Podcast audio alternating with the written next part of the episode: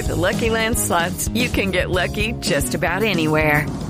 This is your captain speaking. Uh, we've got clear runway and the weather's fine, but we're just going to circle up here a while and uh, get lucky. No, no, nothing like that. It's just these cash prizes add up quick. So I suggest you sit back, keep your tray table upright, and start getting lucky. Play for free at LuckyLandSlots.com. Are you feeling lucky? No purchase necessary. Void where prohibited by law. 18 plus terms and conditions apply. See website for details. Okay, round two. Name something that's not boring. A laundry? Ooh, a book club. Computer solitaire, huh? Ah, oh, sorry, we were looking for Chumba Casino. That's right. ChumbaCasino.com has over 100 casino style games. Join today and play for free for your chance to redeem some serious prizes. ChumbaCasino.com. No purchase necessary. Full prohibited by law. 18 plus terms and conditions apply. See website for details.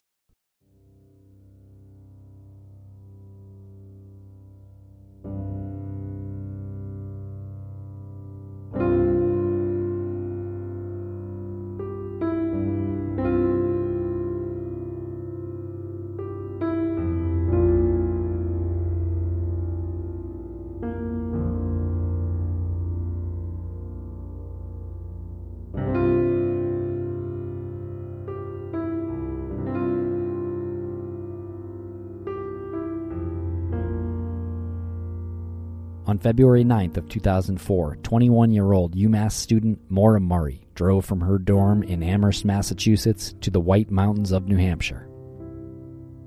At approximately 7:27 p.m., Maura spun out her 1996 Saturn on a hairpin turn on Route 112 in North Haverhill. There has never been a credible sighting of Maura since. Maura is 5 foot 7 inches tall.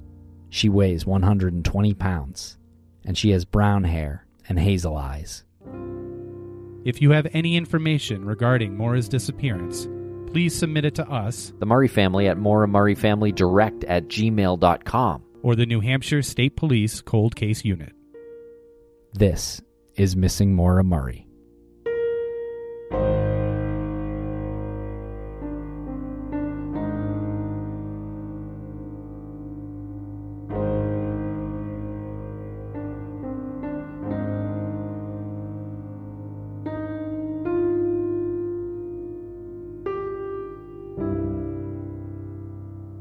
Welcome back to Missing Maura Murray. I'm Tim here today with Lance. Lance, how are ya? I'm doing so well. How are you? I'm doing great. This is part two of our interview with the Prosecutors podcast. It's going really well. I hope you're enjoying it so far. Join us on Thursday night live at 9 p.m. on getvocal.com. There's a link in the show notes. We are talking live about Maura Murray with Brett and Alice of the Prosecutors podcast and whoever else wants to join.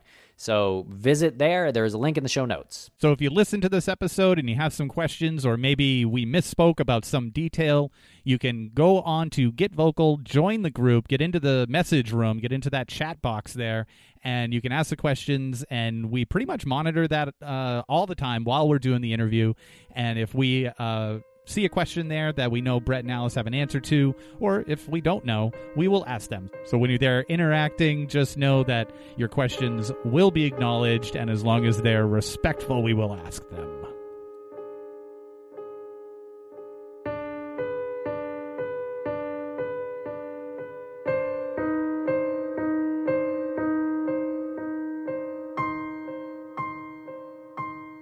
So it was Maura at the scene, but it doesn't take away the fact that there is still so much mystery regarding what the heck happened in Massachusetts.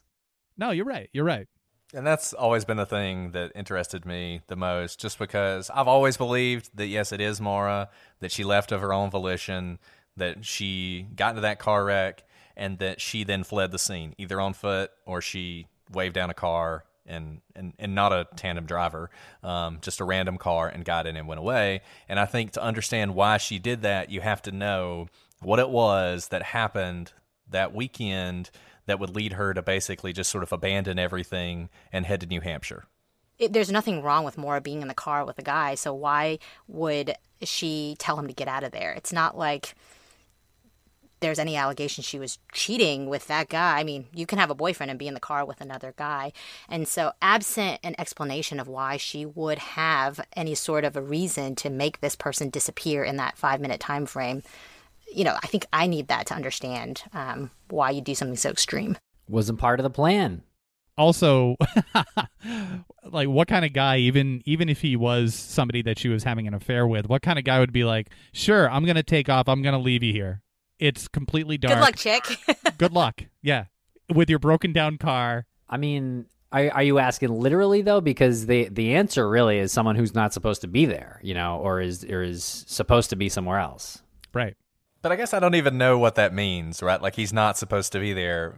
To who? Like is does Butch Atwood care? I mean, does he care who Maura Murray's driving down the road with? You know, um, no, he wouldn't know the difference. Yeah, but but potentially an eyewitness report later could uh, could damage whatever plan was in place that didn't work f- fluidly. Here's the only way I can imagine it, and this kind of crime has happened, right? somebody is in that car with her and that person has abducted her or they're holding her for some reason. They get into this wreck and that person has a gun on her. And and here comes Butch Atwood and he says, "I'm going to go into the woods. You act cool. If you say anything, I'm going to shoot you." Right? And so he's like hiding in the woods somewhere, waiting for Butch Atwood to leave, and then when Butch Atwood leaves, he comes back out and whatever. The problem is once again, we can speculate about that, but other than Faith Westman saying there was someone smoking a cigarette, we have no other reason to think that's what happened. And I guess that's sort of my problem when we go down some of these rabbit holes. We can sort of imagine what might have happened, but actually tying it to any concrete thing we have is pretty difficult. I mean, we could talk about uh, which tree the car hit for another 45 minutes if you want. we went down that rabbit hole for so long, and then it was like, why the car is there like it, it it didn't hit this tree or that tree it didn't hit this tree or that snowbank it didn't what like it was there right can we agree it was there it hit something it's not moving anymore if you talk to the right person it hit a car not a tree or a snowbank or any bushes Exactly. There's always been that idea that the accident was staged. Um, you know, this call that was overheard on local scanners beforehand, um, before the actual accident with the Saturn that we know of. Um, so yeah, there's definitely a lot of mystery regarding that too. See, these are all things we couldn't really go into in four episodes. We need we need at least hundred to get through all these things. you need at least 112. We'll leave it to you guys.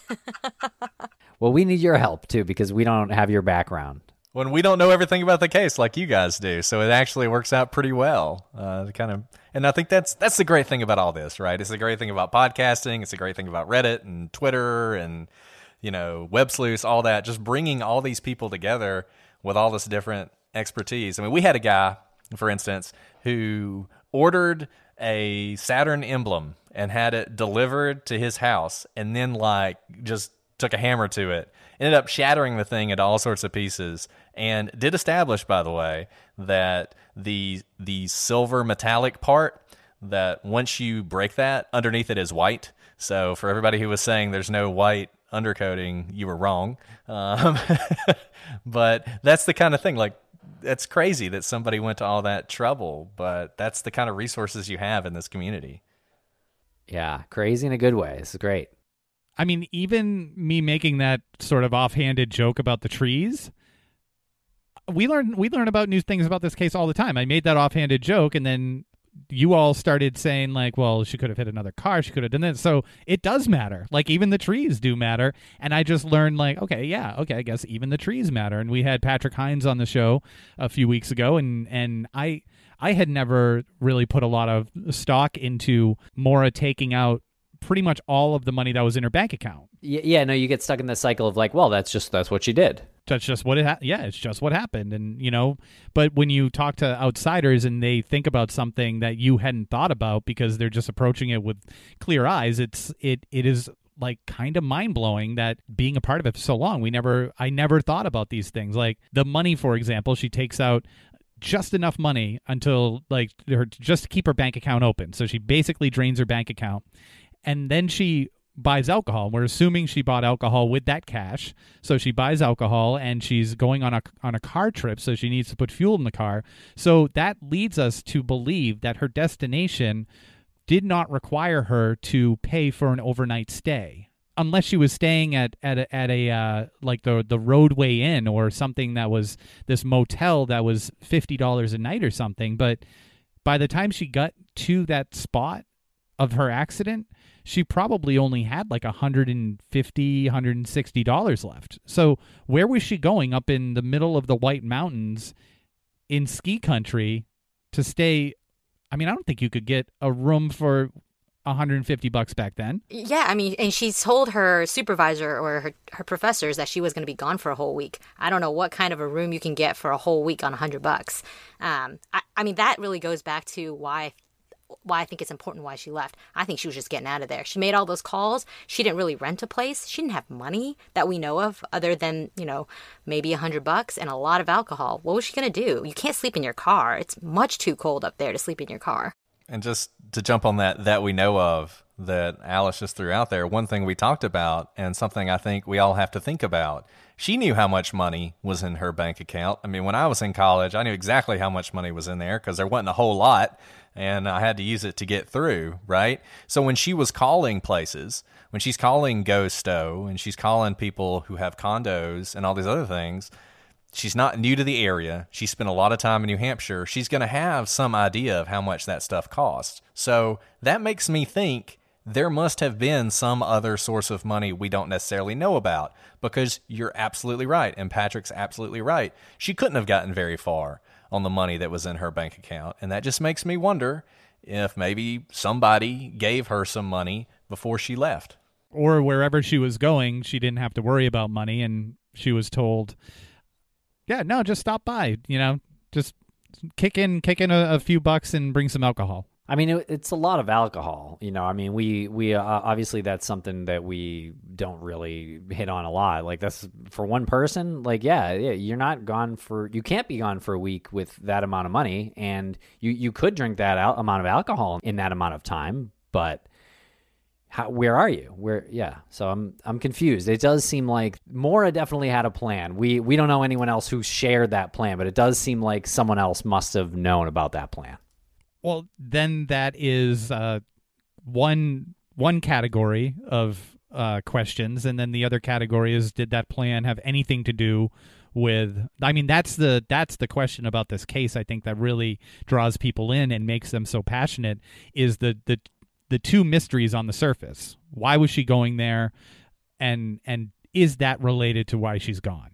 And and is that related to the accident? So you know you have these two major mysteries and then there's so many sub mysteries underneath it and then you just you just start you just continue to learn new things about about the case and and you continue to think about it in a different way every every single time you approach it And we've talked about this from our experience um, with conspiracies. It's really hard to keep a conspiracy or a plan between more than one person.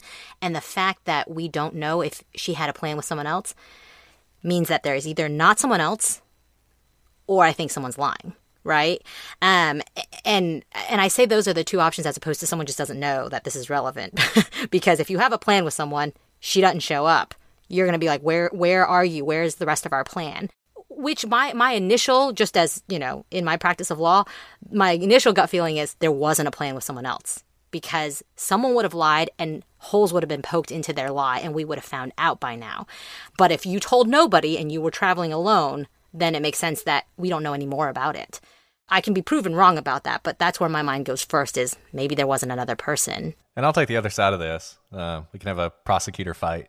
Uh, the weird thing about this case, this is one of our rules. Conspiracies are rare because people can't keep secrets. And yet it seems like in this case, people are really good at keeping secrets. I mean, how long did we wait to find out what the call between Maura and Kathleen was about? Right? How many, how many, it took over a decade for us to learn that and probably never would have learned it if it wasn't for you guys and for the Oxygen show. And we just recently learned more information about that Saturday night and that dorm party that everybody's been asking about for forever. And I still feel like there's a lot we don't know about that night. So it certainly feels like to me that for whatever reason, people there is I mean I hate to call it a conspiracy of silence because that's a little overwrought and dramatic, but it certainly seems like there are things other people know that we don't know. Um, and until we know those things, I think it's going to be hard to even answer some of these very basic questions know, we should know by now, and I feel like we do, but you know, you mentioned it earlier. We should know by now if it was Maura who left Massachusetts in that car. You know, you would think that would be a very simple thing for us to answer, but that's the crazy thing about this case is with all the information out there, there's not one big mystery, like you said, there are two, and then there's all these little sub mysteries underneath it, and I think that's why people are so obsessed with this case. We'll be right back after a quick word from our sponsor. Thanks to our sponsors, and now we're back to the program on that, her going somewhere and meeting people, and and what you said, Alice, like people would need to uh, cover this up. A conspiracy means that people are conspiring to cover things up and and to and to lie and direct narratives. But if she's going to meet somebody and she's a college kid going to meet somebody or meet a group of people and she doesn't show up, why why isn't that person saying, "Yeah, she was on her way to meet me"? Like she's missing. She's missing. Your information would be very helpful. I mean, so if she was meeting somebody or some buddies, all of them are in on this? Like, all of them are like, we can't say that Maura was coming to visit us. And I'm not saying that that didn't happen. I'm saying whatever would have made that happen, I can't even imagine how how detrimental that could be to these people if they were to admit that Maura Murray was heading to them so that they could hang out for a, a few days. Just think about yourself. What will make you lie to law enforcement or not reach out if someone you cared a lot about vanished? Right? I I mean, probably because I'm a prosecutor, I can't imagine what type of secret I would need to keep in order to lie to law enforcement. Um, and I think part of the reason that we keep finding out information so many years after um, her disappearance is I don't think one person, this is going to be controversial, I don't necessarily think one person holds the missing piece for her case. I think lots of people do, and they all fit together. And they, the individual person holding the information, doesn't know how it fits together with someone else's. But this is kind of like a terrible game um, of risk, right? If someone doesn't come forward, we don't know how it fits together with this one, with this one. And there's probably someone who holds a big piece, but not the whole story. And I think that's why there are so many mysteries in this particular case. Friends at the dorm, if it was a dorm, mysteries. Someone on the road, mysteries. Someone she was maybe going to meet up with, mystery, right? They don't know how it fits together. And this is exactly why you're not supposed to keep information back from the law enforcement because you don't have the whole picture. Law enforcement is supposed to have the whole picture. Right. I love uh, love you guys' point about uh, conspiracies uh, being difficult because they they're just harder to keep stories straight. The more people involved, the more the time goes by, things change. Um, it's you'd see inconsistencies, and I remember when we first met Art Roderick, he said that specifically, basically to us um, in regards to law enforcement, saying that he used to do internal affair investigations, and he's like, this is really obvious when it when it happens. Um, he's like, it does happen, not a lot, but when it happens, it's kind of obvious. He's like, there's nothing here to suggest that. Um, but my question is, uh, w- could a grand jury have been, or several grand juries even, have been what are, are making certain people secretive or quiet? So, I mean, look, I think we talked about this a little bit in one of our follow ups and what grand juries do. And I think a lot of times people think about grand juries and they assume there's a criminal investigation, there's a suspect, there's about to be somebody who's you know, indicted or whatnot. I think the grand juries in this case were probably for the purpose of issuing subpoenas and possibly having people come in and sort of tell their story. Um, there is grand jury secrecy. I don't think just because I mean, look, you never know how what the effect's going to be on somebody if they go into a grand jury, and I guess it's possible that you know the girls from the Saturday night party had to go talk to a grand jury, and that's why they don't talk about what happened that night. And it and from the family, it seems like they don't even tell them what happened that night. Um, I guess that's possible. I still kind of I kind of feel like that's unlikely. I don't think I just don't feel like this investigation would be far enough along that people feel like they have a you know a gag on them just because they went in for a grand jury at some point. Okay, so you're saying if that's the case, then people can still talk. They you know, if they had some piece that could help the public puzzle potentially, that that is something they should do. or could do. Yeah, I mean, I don't want to get into what people could or should do. Right, Um, sorry. You know, you have grand jury secrecy, and you're not supposed to talk about things that happen in the grand jury. That's you know absolutely true. But I think for the most part, yeah, there wouldn't be anything. There would be nothing stopping someone, like you know, just to pull a name out of the air, like Sarah Alfieri, right? There would be nothing to stop her from telling um, Maura's father everything she knows, right? That she could do that. Would you maybe get some advice from a lawyer who says, "Look, you really don't want to be any more involved in this than you already are, so just stay away from it, stay quiet." That's possible, of course. Right. And and just to clarify on the grand jury secrecy, you can't say what happens in the grand jury. Doesn't mean you can't talk about your testimony, which is what you actually saw happened. Right? You can you can write a book on it if you want. You just can't say I went into grand jury and said these words and this is what happened and this is what they asked me. Yeah, unless a judge, you know, puts a gag order on you or something. Uh, yeah, you can you can talk about anything you want to.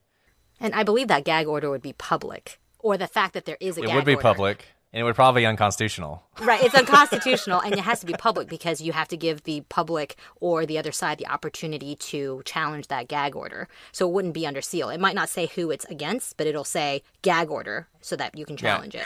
And that includes the press, right? Because the press has an interest in reporting on this case. The the press has to be able to challenge that gag order. So to the extent there's this idea out there that there's this sort of secret cabal of police and the judicial system who are keeping these people from talking, I don't that well that's not the case. Um, would could the involvement of the police or being involved in the investigation have scared some people into silence?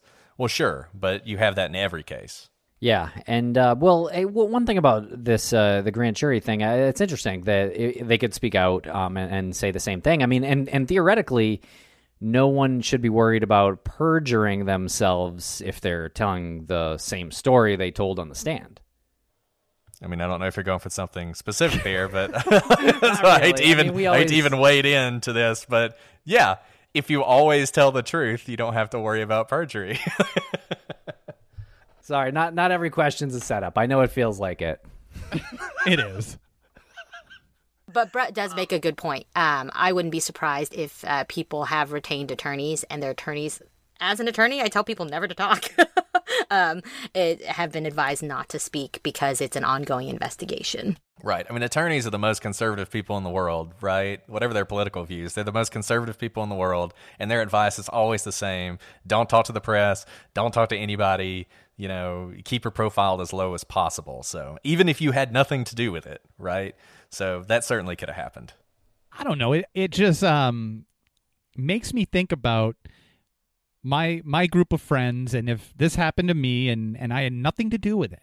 I had nothing to do with it and even if I was brought in front of a grand jury it's just a it's just a weird uh it's just a, weird vacuum of silence that that that's that goes on with this case that I think intrigues a lot of people as well. And it, it intrigues me because even if like what we were saying even if she was going to a party and and something happened to her along the way why not as a friend say she was coming to this party now you don't have to look into this anymore law enforcement. She was coming to this party. Oh she lied about coming to this you know she lied to her professors about a death in the family? Well she wanted to get out of school for a little bit. That has nothing to do with why she's missing. Can we try to find her that you know find why how she's missing? Well you know where is she? Who's responsible for this? Because she was just simply coming to an innocent party that was being hosted by some college um some some college classmates and then you know if you're brought in front of a grand jury that you, simply tell them this. I- like I, i'm trying to figure out where the where the drop off is and it, it can't be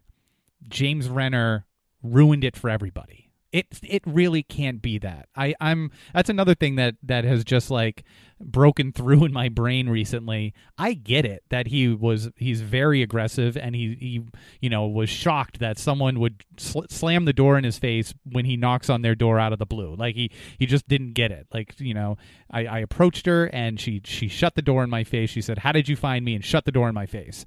Why would she do that? Well james because you just like ambushed her and she's you know it's not about the case it's about you ambushing her um i get that but it's still your friend who's missing. Like it's still a missing person. And and one person like James Renner can't possibly be the reason why uh, people won't talk. It can't be. I, I can't accept that.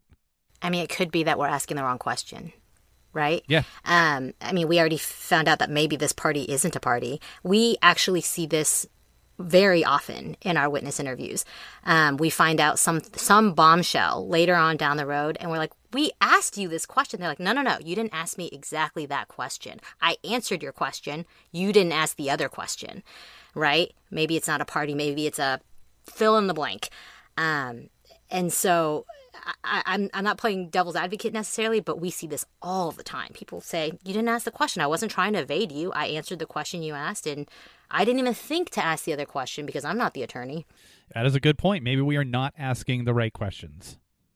Yeah, and and this this is why I have a hard time being too hard on the conspiracy folks in the community, just because maybe we do need to think about this case differently. And you know, sometimes it really does have the vibe of like, I know what you did last summer, part five or whatever, where it just feels like there are people who know things and they're just not talking for whatever reason. Whether it's we're not asking the right questions or they have something to hide or they just don't care. And I find that hard to believe. I find it hard to believe that there weren't people in Maura's life at that time on that campus who cared about her and know more than they're saying. It seems like the only person from UMass who talks is Erin, the uh, the the lady who was in the the nursing class with her, who she returned the clothes to. Um, I don't know why her other friends aren't more involved in this. Um, even if just to clarify some of this stuff, you know, I know it's been a long time, but it had to be a huge thing for them when one of their best friends disappeared into thin air. And if you could answer a few questions and clarify some things and maybe move us a little bit closer to finding out what happened, why wouldn't you do that?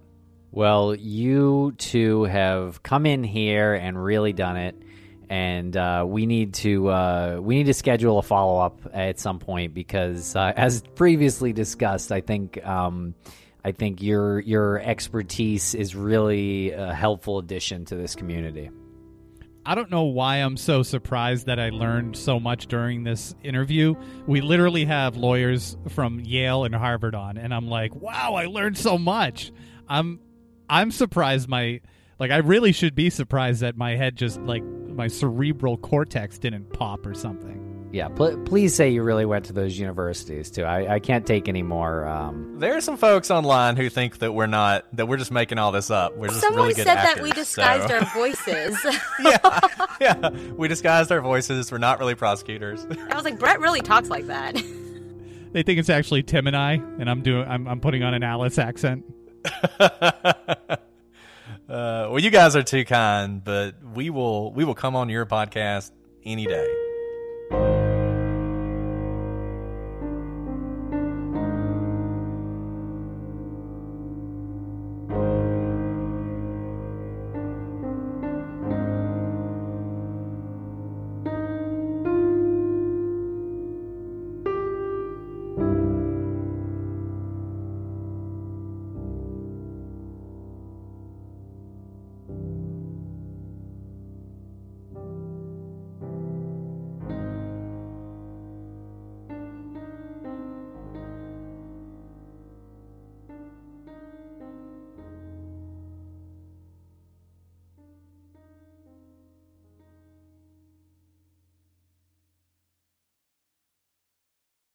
When a person goes missing, their loved ones often find themselves overcome with worry and grief.